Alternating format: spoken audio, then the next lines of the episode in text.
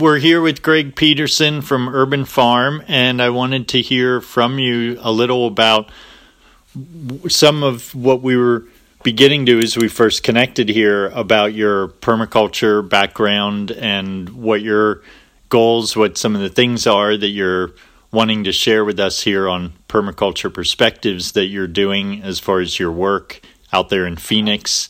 And anything that you'd like to get into about your background in permaculture and the work you're doing now and how uh, Cool. how our audience here could you know could learn some things from you. Perfect. So I just stepped out in the backyard and I got a chicken barking in the background. Is that uh, too much? or- That's perfect. That's a good soundtrack. Very appropriate. So um, in 19, I'm, I'm 60 years old this year, and in 1974 I wrote a paper on how we were overfishing the oceans. And to this day, I have no idea where that came from, how it happened. I don't know why, you know, why I was concerned about that. Uh, but at the age of 15, I was writing about it. And in 1981, I was 20 years old at that time, and I was on the board of the Arizona Aquaculture Association.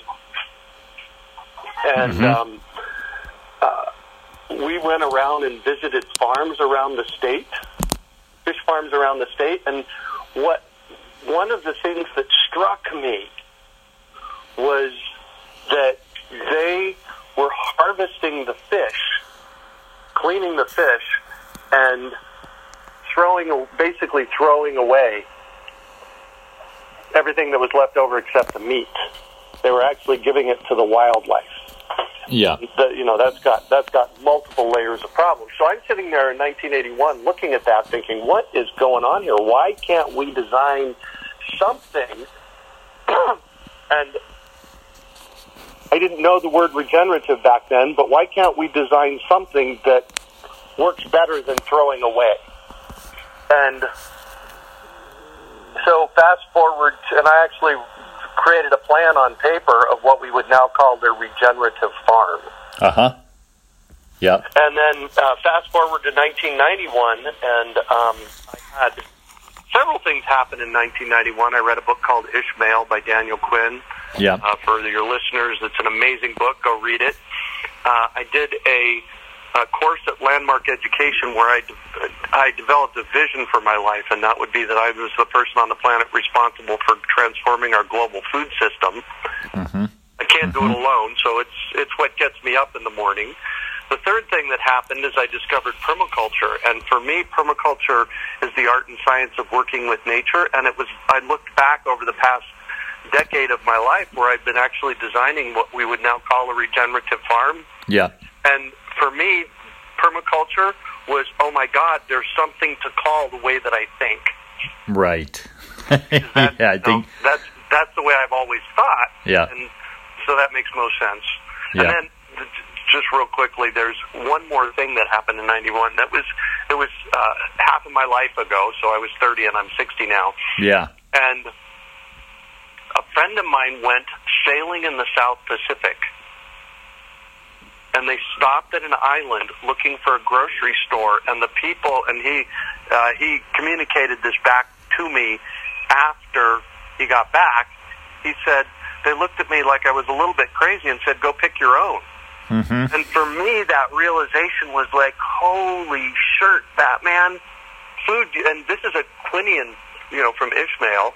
Yeah. You know, Quinn, this is a Quinian concept that food food used to be free until we locked it up, Yes. Right. right? Yeah. And so what what I designed from that, and there's lots that's happened over the past 30 years since I discovered permaculture, but I have a third of an acre here in this in central Phoenix. Mm-hmm. Uh, if you stand up, if you stand on my roof and look 50 miles in every direction, there's people and houses and businesses and like that. So I'm literally in the middle of 4.4 million people. And what I've done is I've designed a an edible landscape that that's more desert oriented. Yep. Um, As it should be. yeah, not not completely. So we have this peculiar thing here in Phoenix. It's a water right that comes with the with the land. Yeah. this property used to be a citrus orchard in the 1920s. Mm-hmm. In fact, I still have some citrus trees that are still alive from the 1920s growing and producing here on the property. Wow. And we get something called flood irrigation. And flood irrigation, 20 times a year, I get six inches of water in my yard. Mm-hmm. Mm-hmm. Um, now it's you know it's kind of a crazy notion for the desert, and that may be coming to an end because we are in a uh, mega drought at this point. Um, but there are over 30,000 acres of flood irrigated properties in Phoenix, and I've set up this landscape for other people with with flood irrigation to mimic. And then what we do is periodically we open up the yard for tours and classes so people can actually come and see what's going on here. Yeah. Oh, that's fascinating. Where does the flood irrigation water come from? Is there a series of canals throughout the landscape, or yeah, how's that The- delivered to the site? Yeah, so they are canals, Uh huh. um, and these are the actual canals from. They kind of, well, not the actual canals, but they followed the same, the same canal path as Yeah. the Hohokam did four thousand years ago. Mm-hmm. Um, Interestingly enough, or 2,000 years ago, whenever they were here, I'm not sure on that timing. Um, but we have a huge watershed that is um, that is uh, above the low desert here, where Phoenix is at, and a lot of that water is collected and distributed downhill. So it comes from a series of of canals that uh, bring the water to us. Mm-hmm. Mm-hmm. From a reservoir system or from a river? Uh, from a reservoir system and then delivered via a river, I see. via the Salt and Verde River coming into Phoenix. Yeah.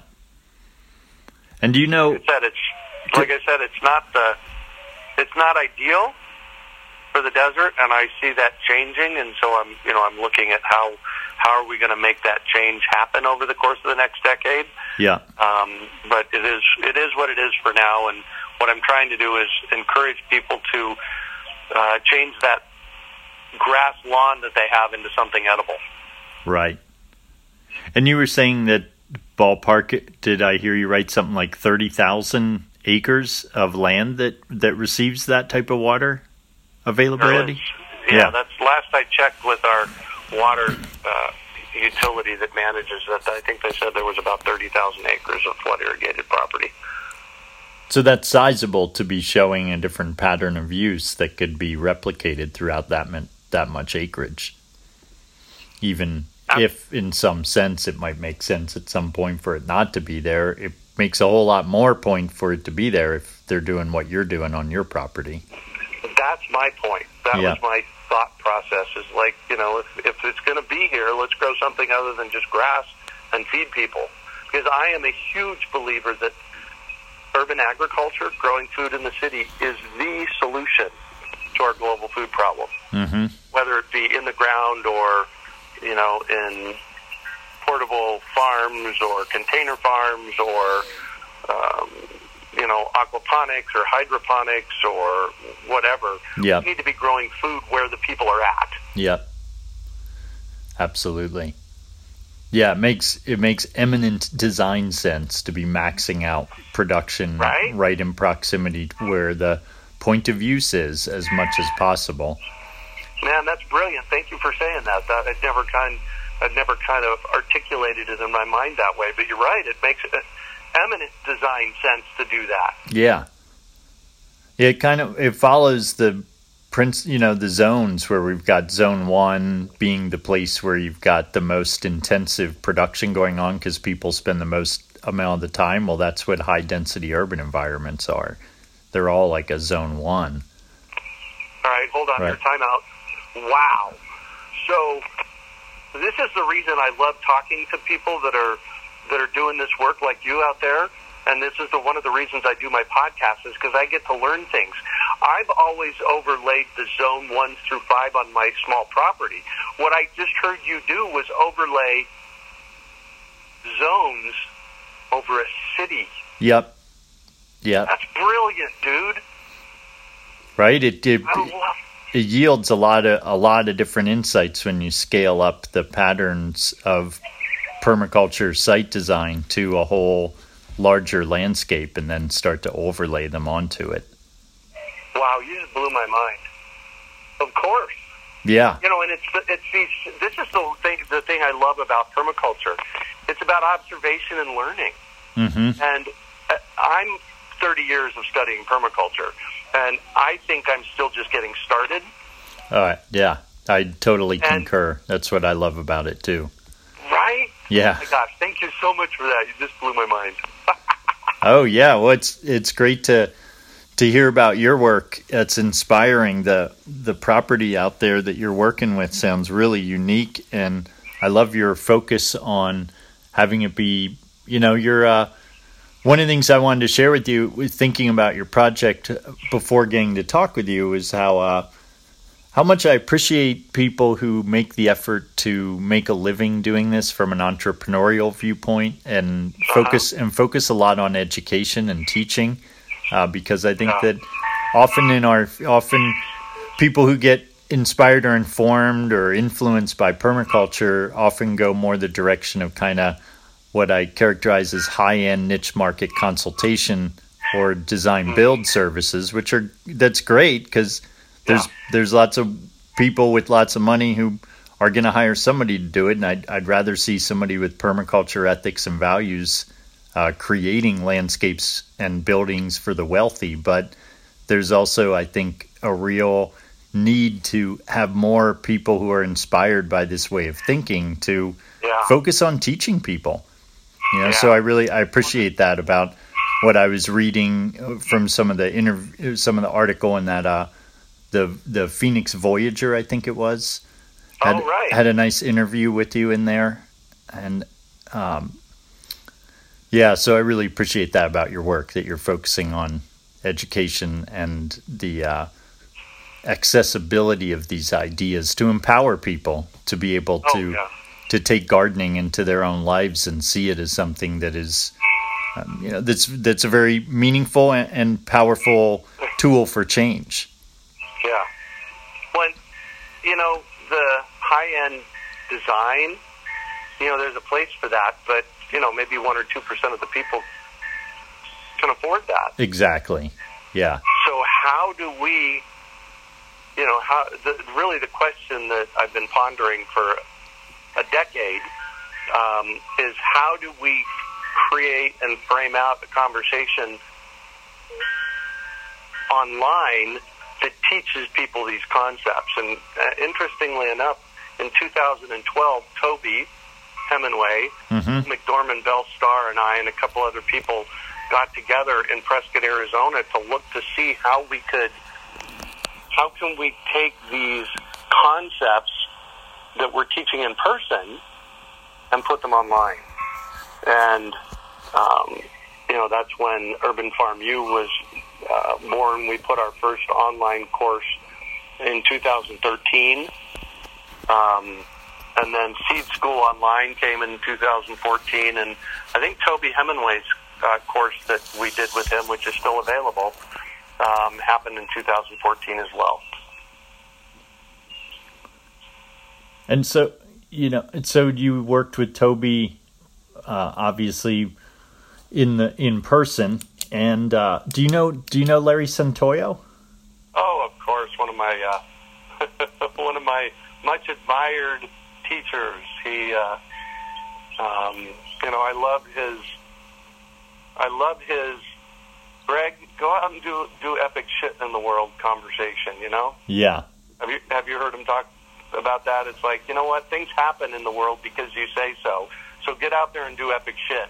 Is what he says. uh-huh Oh, yeah yeah yeah larry's uh larry's a good friend and colleague and we've we've been he's been doing uh, at a distance teaching you know zoom zoom uh, lecturing to our permaculture classes the last Oh, very good. last couple times, and he and I, I had the good fortune to work with him personally and with Toby years back here at a, a um, yoga ashram that was hosting both of them back when they co-taught a PDC. They were here at the Sivananda Yoga Ashram, and they had me guest teach, and then you know, and then they they have this nice barter system where I would go guest teach for them, and so then they would come guest teach for me, and that was it.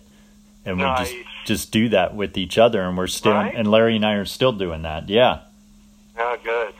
yeah. Yeah, I love And- love the work that Larry does. And certainly, Greg, I would love to include you also in some of our uh, online sessions. So let's let's continue that conversation uh, I'm in. because Let's do it. because we want to make these classes really something that have uh, you know the best of the best in them. People who have real life experience Right. and and and I, I really appreciate your focus again on this teaching to what I call the private sector in that sense, meaning um, you're teaching to you're you're not working at a college per se. It's not that I necessarily think you're uh, not aligning with them, but you're clearly doing your educational programming freelance, which to me, as somebody who's also been doing a, a fair ilk of that, there's a substantive difference because what it means is that you're challenged as an entrepreneur to present material that often in a sense your client or your your customer is usually somebody who's actually studying with you because they paid money to get some kind of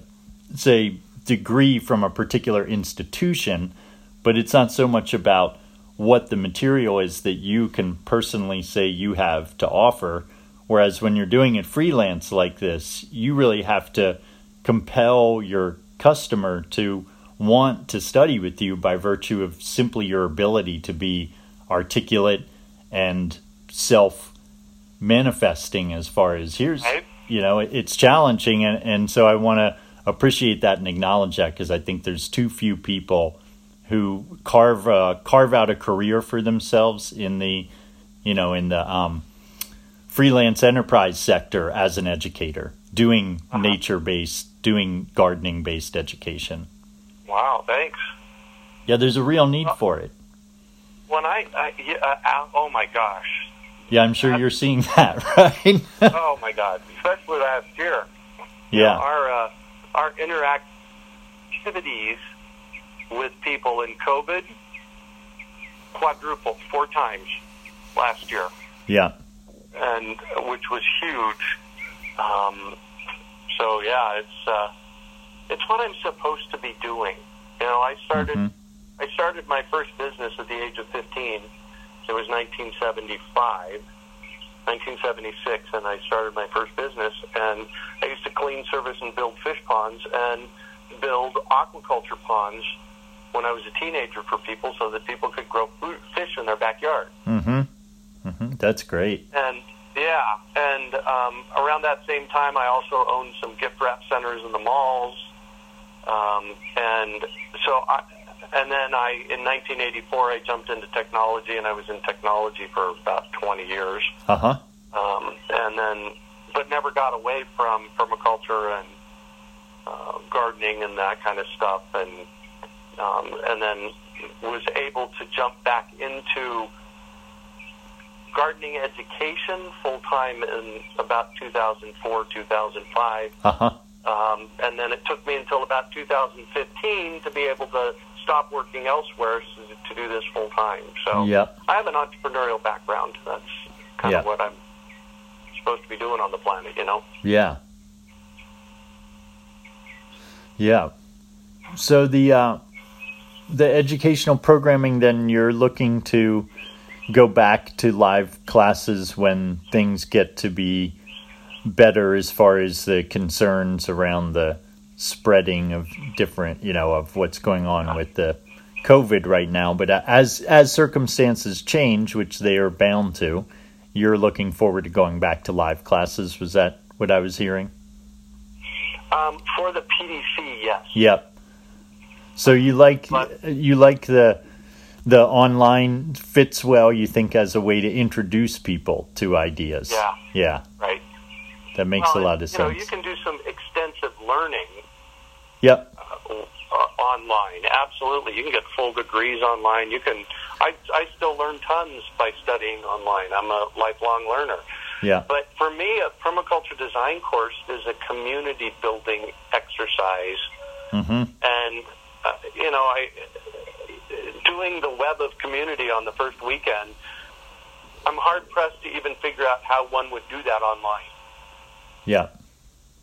And so, um, I, I'm a, you know, I can teach anything online except I'm not, I, I'm not to a place where I want to do a PDC online. I'm just, uh, yeah, I don't see that happening. Yeah. But, and what happened last year with COVID and us, you know, sh- shuffling everything, because we were doing about 50 50 local trainings, uh, you know, locally, and then 50% online. And Mm-hmm. we basically shoved everything online last year. In fact, we did a uh, over 60 days last March, April, and May, and June.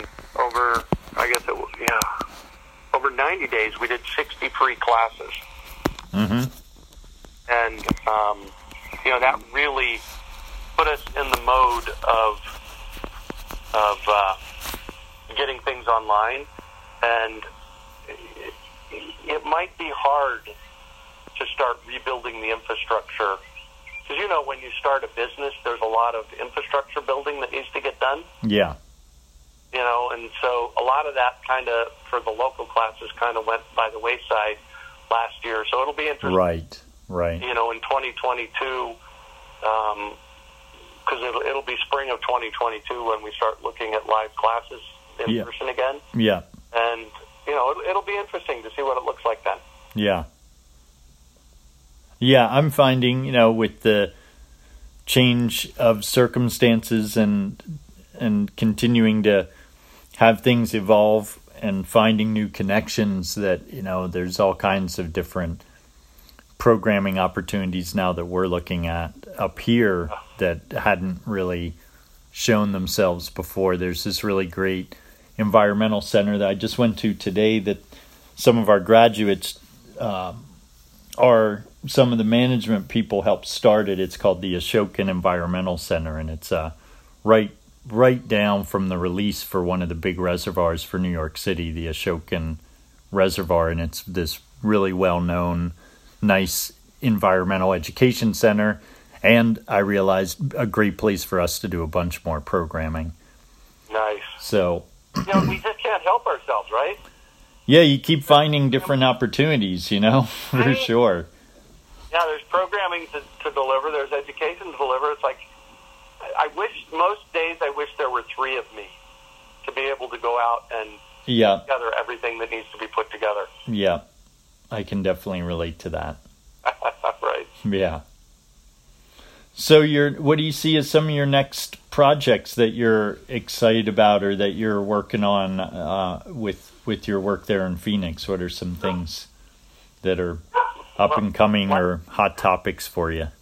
Yeah, so one of the things that happened last year was we started, you know, you've heard of summits, you know, there's Yep. summits on, diff- you know, food revol- revolution summits, there's, you know, there's all kinds of summits out there. And so we, uh, and you mentioned earlier in our, in our interview that um, it's a process to get people paying attention to what we're doing so that they'll actually support us. Mm-hmm. Mm-hmm. And so Yep. one of the things that we do is um, is we do these summits. So we did our edible backyard summit last month. Uh, we've got a water harvesting summit coming up in June of this year. Mm-hmm. And what we're finding is, is that's a great way to get people engaged because they can watch the summit for free. And then if they want to uh, buy the bonus package and, you know, and support our work for, you know, $79, $99, whatever, you know, the price of the summit is, Right. um, that that supports them in learning a new topic, new topics around permaculture, water harvesting, edible backyard stuff, Mm-hmm. backyard livestock, you know, all that stuff. Mm-hmm. Um, and then it supports us in the work we're doing. And so that's that's one of the big things that we've really pushed this the in the past year Yeah. the pandemic is how can we how can we put free content up and get people interested so that they're engaging and you know maybe supporting us. Mm-hmm. Mm-hmm. um, and learning a lot in the you know in the process. Um, we do have a uh, a program that we're working on called the Urban Farm Garden Corps, Mm-hmm. uh, which is a uh, garden community building project. Um, and we'll see how that develops over the course of the next three or four months. And Oh, cool. So Uh-huh. that would be uh, putting in community gardens in Phoenix. no, this is more a community garden uh, a garden building process in your neighborhood. Oh, okay, gotcha. So commu- community gardens are great. Right, but you're talking about like a consortium of home gardeners per se, or Exactly. yeah, Exactly. Putting together a an online system of interactivity and education where mm-hmm. you know people can get together with a few of their neighbors and first of all learn, um, and then go help each other build garden. You know, build Yeah. raised bed gardens or yeah, that's a great Look. idea. yeah. So And um, when you've you know, done, again, go ahead. well, I was just getting a quick aside. When you've done your PDCs there, do you do them in a 12 day format? No, four weekends. Four weekends, so you do get Uh, a lot of locals in them then that way. Because I find that's a that's a fundamental difference between the 12 day and a weekend format. You know, the Correct. the weekend you get locals, the 12 day it's a lot of people who come from somewhere else and a few locals. Right. Well, and the thing the thing about PDCs in Phoenix is we're you know we're 4.8 million people in Phoenix. Yeah, That's plenty of people to pull from. yeah, We usually when we do a PDC, we usually have a waiting list. yeah. How often So- were you doing them? On Um, average, would you say Yeah, once a year. once a year? Yeah, Recently, when we when we first really got into offering them, Don Titmus, who is a good friend of mine here in Phoenix, Don Titmus and I, we were doing them. Let's see, in 2005 through 2009, we did one in the spring and one in the fall. yeah. That's usually how we've been doing them in uh, New York City. We've been doing a a kind of late winter, early spring, and then a uh, late fall offering, and not and only in the summer where we're doing more of a residential format one. Yeah. Well, and it's cool that uh, there's a demand for it. You know. Yeah. Well, it's like you said, you have to drive it. It doesn't just come. we, we definitely do have to have to do a fair amount of marketing, advertising, and free events and the like. Right. So, have you? I wanted to ask you: Do you find yourself wanting to or having opportunities to partner with uh, with nonprofits in Phoenix or people who have five hundred one status? Um, we work with the Arizona Sustainability Alliance, which is a 501c3. Mm-hmm. Um, uh, as you can may surmise, um, I started my first business when I was 15, and I've had 30 something businesses. I'm an entrepreneur, Yeah. and Yeah. I've had 30 something businesses over the years. Some of them lasted a sneeze, Mm-hmm. others, and I've had two of them that were uh, that have lasted well over 20 years each. And um, one of the things that I started was a nonprofit here in Phoenix a few uh, a few years ago. Well, 15 years ago, called the Phoenix Permaculture Guild, Uh huh. and um, I am too much of an entrepreneur to be able to actually do that. So I started the Phoenix Permaculture Guild and turned it over to the board, and unfortunately, um, within about three years, they had uh, stopped doing permaculture as a nonprofit, which was baffling to me. So um, I Yeah. have a ten- Yeah. I have a tendency, given my entrepreneurial background, Yeah. I have a tendency to um, stay entrepreneurial. Yeah. I, I totally understand that. And I was also kind of meaning to to clarify a little bit more the nuance of what I was getting at. Um, the potential. I wonder if you found benef- mutual beneficial relationships with pre-existing 501c3s that are in Phoenix. Like, say, are there are there uh, food advocacy groups? Are there people that you know, or or or perhaps state agencies or government agencies that like what you're doing that are uh, Oh that God. that you're finding good synergy with. Oh yeah, I Yeah. started. Uh, so uh, a few years ago, I was in San Diego with a friend of mine, and he took me to their uh, food um, advocacy group in San Diego. Mm-hmm. And I said, "Wow, we need to see this." I'm an entrepreneur. I like to go out and get stuff done. When you start working with government agencies and sometimes nonprofits, it takes so much energy to get this stuff done. Yeah, yeah, And so uh, that's the entrepreneurial coming out in me, entrepreneur coming out in me. So I, uh, I saw this happen with uh, what was going on in San Diego with the San Diego Food Coalition, yeah. and so we hi- I put together a coalition here in Phoenix, and we hired and put together uh, a proposal, which was funded by one of the local nonprofits. Thank you very much; they're great. Mm-hmm. Uh, and we hired a company to um, come in and coach us through for 18 months on our Maricopa County Food Coalition. Mm-hmm.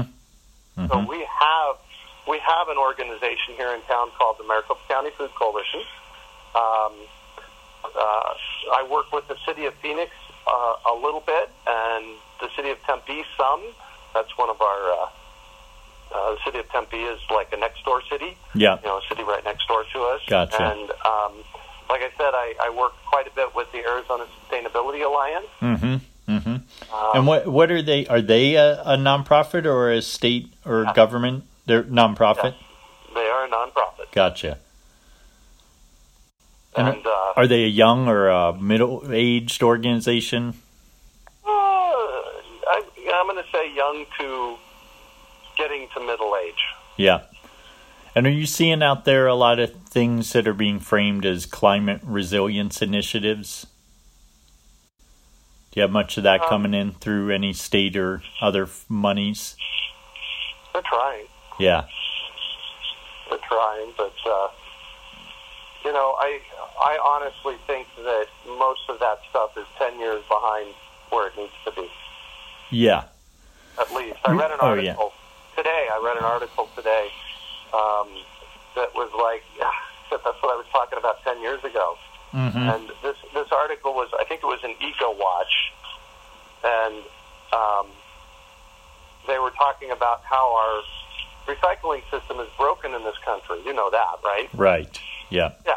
And Yeah. I used to give talks here in Phoenix, and Yeah. it used to freak people out. I used to give a talk here in Phoenix called "Why We Need to Stop Recycling," Uh huh. it's great. And this was in this was in Right. the mid aughts. So 15 years ago, I was giving this talk. In fact, I got hired to speak to a um, our local chamber of commerce. They wanted to give me wanted me to give a keynote speech. Yeah. Um, and that's what I pitched them. I said, I want to talk about why we need to stop recycling, and they wouldn't let me do it. Uh huh. Right. It was too too anti PC for. Yeah. yeah. And, you know, the, the same problems that we're dealing with now are the same problems with recycling that we had back then. You know, that there's no, you know, people aren't, there's no place to put the stuff. At the at which um where do you mean at which point in the process? If you want to if you want to enlighten us a little bit about some of your thinking on that. Yeah. So, um, there's no, basically, there's no market for what is being recycled. hmm And I knew this. I knew this 15 years ago. Uh, a buddy of a buddy of mine wrote a book. I'll have to think if I could come up with the name of it. Um, and in research, in his research doing it, hmm um, he found that there were big warehouses in L.A. that were collecting plastic Yeah. And putting it on boats and sending it to China. Yeah. And China was burning it for fuel. Uh huh. And you know that just that just set me back. It was like, well, hold on, your time out. What is Yeah. going on? Yeah. And um, you know, so that there, there's basically there's what we've developed is a conversation of, of systems that um, recycle this stuff. It gets people, you know, it's it's a conversation where reduce, reuse, and recycle. Recycle is last, but the only thing anybody ever does to be green is recycle. That's right. You know, they're not thinking reduce and reuse first. Yep. And um, you know that puts a that puts a hitch in the giddy up right there. Mm-hmm. Um, Mm-hmm. number one, and then uh, you know, and then from there, uh, they do have all of this stuff that is being recycled. Um, you know, as good people out there, you know, we got our recycle bins, and I do it too. You know, I got a recycle bin, and it gets halfway filled every week and gets hauled off to the city. But then Right. they're collecting this stuff, and they don't have anything to do with it. In fact, several of our sub cities of Phoenix, the Phoenix metropolitan area, have stopped their recycling programs because they don't have any place to sell the stuff that they're collecting. Right. Yeah. So yeah. it's just, uh, yeah, it's it's just it's a. I, if I spend too much time thinking about the trouble we're in, I get inactive. Right. It's like, Yeah. why bother? Yeah. Why bother? And um, we Well- have to bother. You know, I, I've said this a couple times. I'm 60 years old. I'm not doing this for me because, you know, I think Mm-hmm. for the Mhm. next 15 or 20 years, Mhm. we're going to be okay. Although there's this whole concept of exponential breakdown, Mm-hmm. Yeah. right? Things, Right. the, the more things break down, the more things break down, the more things break down, and it grows exponentially. Right. We're starting to see that now. Yes. You know, we're starting to see that exponential breakdown now. Yeah. And Yeah. so who knows what's going to happen in the next 20 years. But I'm doing this for my niece and nephew and Yeah. for your kids, Mhm. people that are listening out there, because Mm-hmm. somebody's Mhm. got to do it. Yeah. Yeah, it says Gary Snyder would call it it's the real work. You know, there's there's real work, there's or I've had some people who've described it as the dharma work, the healing Right? healing Oh. work. Yeah. And that's oh my what- gosh, yes. Permaculture is a healing paradigm. I think in a sense it doesn't make sense. I've often tried wanted to distill it to saying, you know, um, I I was invited to give a lecture when Occupy Wall Street was at Zuccotti Park at Deutsche Bank, and I was I was characterizing us. I was like, who are who are we? We're the people who care. That's who we are. Right. We're the people Yeah. who care. You know, it's like if you care, it matters. It matters what's going on with the earth. It matters that we garden more and spend more time outside with each other, doing things that are celebrating life. You know, it's Right. uh, it's a powerful calling and difficult to sometimes hear it when we're in the midst of so much industrial clamor. You know. Yeah. Big time. I love that. I love your terms, man. Industrial clamor. Yeah, you know, there's just so much noise and dross, and Yeah. for me, that was part of my drive to go and I what I call my permaculture PhD project was a homestead that I built off the grid in West Virginia, specifically to apply a lot of the things that Peter Bane and Chuck Marsh, my teachers who started Earth Haven, they talked a lot about natural building. But a lot of it for me was about getting away from all the background noise of the Northeastern Corridor. hmm There's just so much noise pollution. You often don't even realize it till you're, you know, until you're actually away from it. Right? I mean, a place like Phoenix, I think you're fortunate in the desert. It, you can get away from all that background noise and not too much distance. But here in the northeastern Mhm. corridor, it's surprisingly. Uh, you really have to go quite far to really get away from all the all the background noise. Yeah. Yeah, maybe that's not true. I don't know. Maybe I'm presupposing about what it's like out there.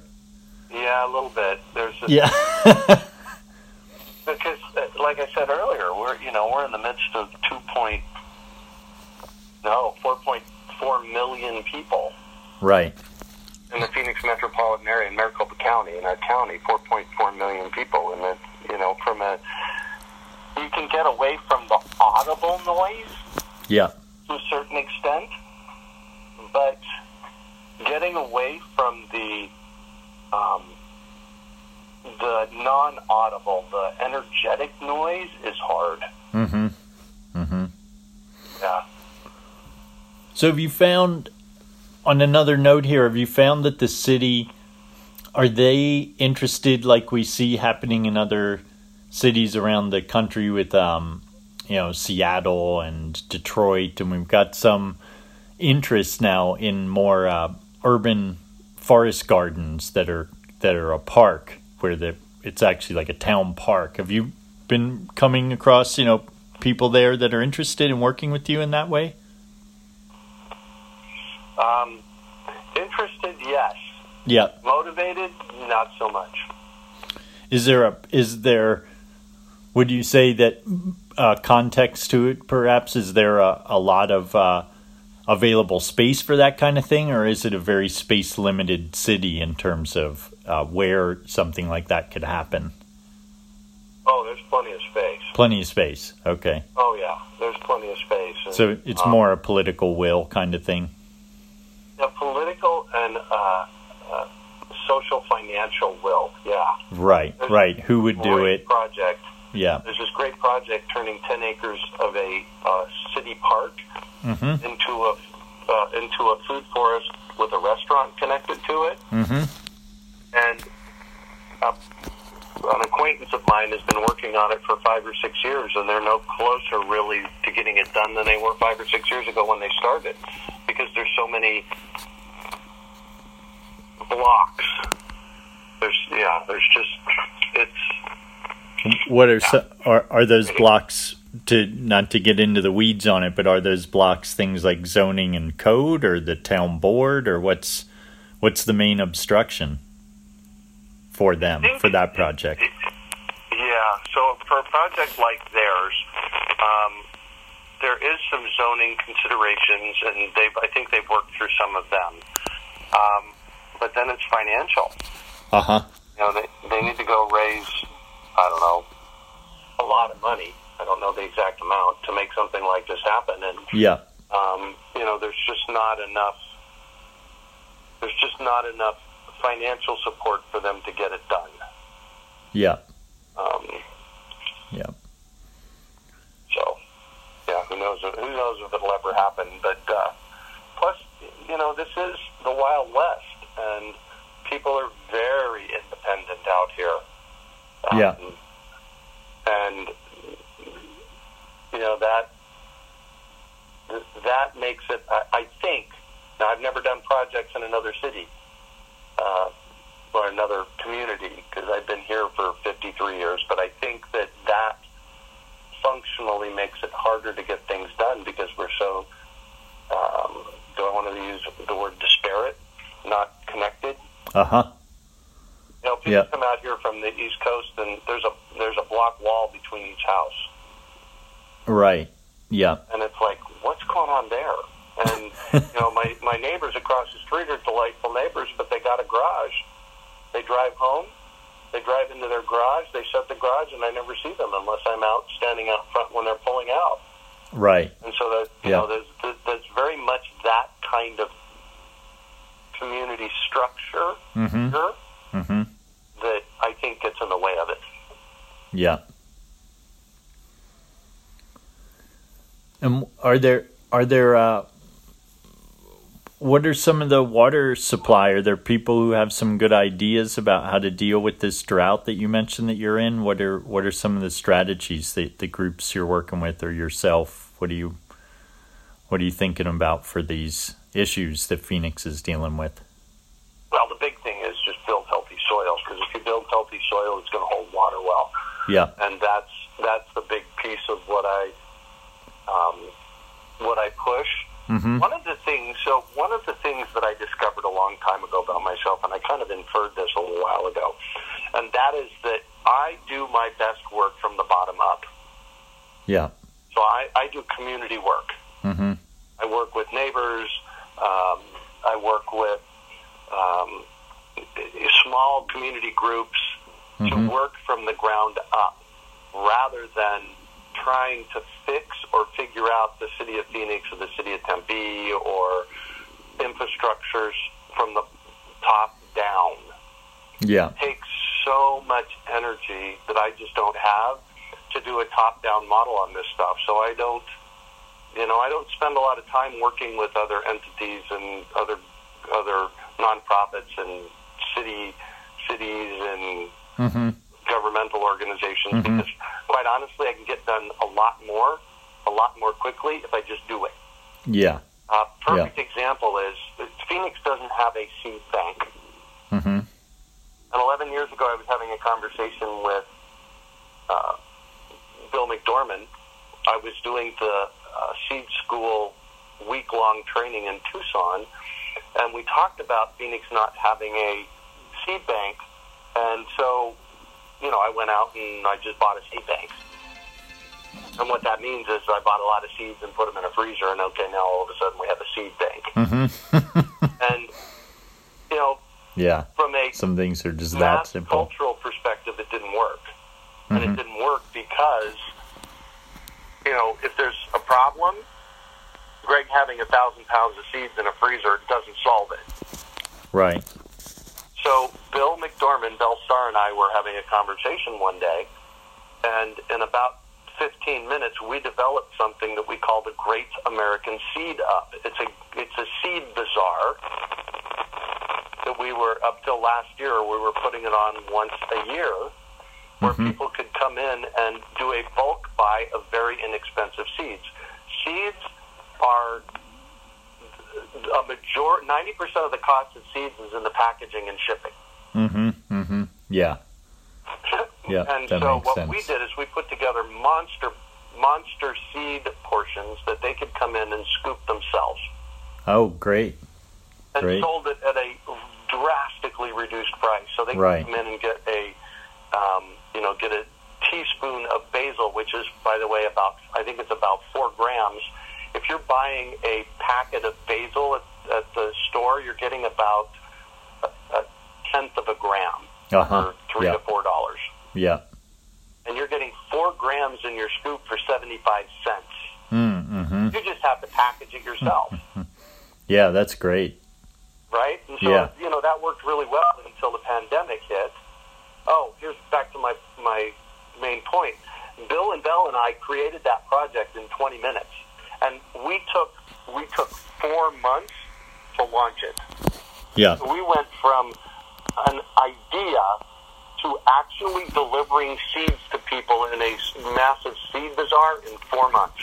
Mm-hmm. That's how quickly we get. I like to get stuff done. Mm-hmm. Um, and then what happened last year is COVID hit, and we can't do a you know an event with 800 people scooping seeds. Literally, our 2019 seed up had 880 people that came in and scooped seeds. It was epic. Yeah, that's great. It was massively epic. And um, so we had to look at it again. And one of the things that we've been wanting to do is do a seed up in every community. Because what we're doing Mhm. is we're educating people. So everything that I do is education first. And then you can buy seeds. So we're educating Yeah. people on how to grow seeds, on how to save seeds, on how to store seeds, all that stuff that comes with it. Um, and then they, uh, you know, they scoop their seeds, and we can't put 800 people in a room. So we created something called Seed Up in a Box, so that people can actually buy their own seed up and do one in their own community. Mm-hmm. Mm-hmm. And so our seed, our our first level of seed up in a box is 160 bucks, and it you get 250 large portions of 25 different varieties of seeds in that bundle. Mm-hmm. So basically, what we're doing is we're giving people the ability to up level their seed economy in their area because without a local seed economy, without local seeds, you can't have local food. That's a problem. Yep. That's very true. So back to your original question, and that is me working with, um, you know, governmental agencies and nonprofits and that kind of stuff. I kind of shy. I'm not opposed to it, but I kind of shy away because I know I can get this stuff done faster Yeah. Yeah, that's from great. an entrepreneurial perspective. Not necessarily better, although I think the stuff that we're doing is pretty great. And I'm not saying that the top-down model isn't doable. We've got to have people doing the top-down model, working Right. from government agencies, local zoning, that kind of stuff. We've got to have people to do that. And thank God for the people that are out there doing it. I just don't have the energy to do it. Mm-hmm. It's not something that I do well, so I stay away from it.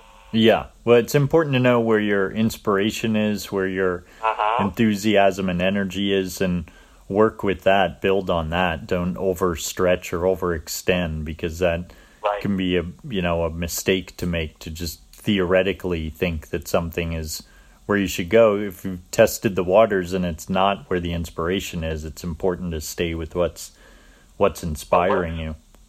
Yeah, and I, I would yeah, and also I, oh, I was curious where where are the seeds coming from for what your packages are right now. Are you partnering with a Ah. particular supplier? Well, we actually buy directly from the farmers. So the bonus here Uh huh. is that Bill McDorman, who I've, I've mentioned his name several times, has been in the seed business for 40 years. Oh, okay.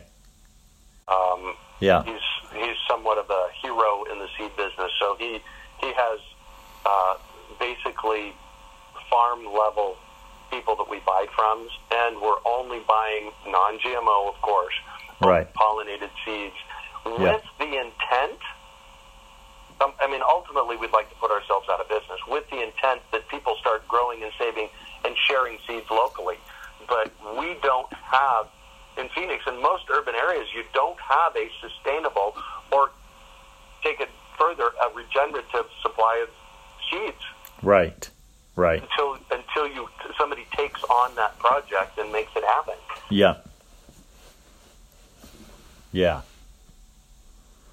Well, Greg, it's been great talking with you. I really appreciate all the work you're doing out there and hearing about these initiatives that you've been making over the years to bring more autonomy and food security and really bringing plants to people and helping the community out there in Phoenix to be able to be their own gardeners, their own growers, and bringing about that grassroots growth that we're so needing throughout the country to really Yeah. have some improved quality of life and an improved sense of health and well-being by providing more of what we're really needing right close at hand and you know realizing that food is first food is you know food is primary to culture and to health and well-being Yeah, the, uh, I often say this: the most important thing we can be doing right now is learning where our food comes from and how to grow our own.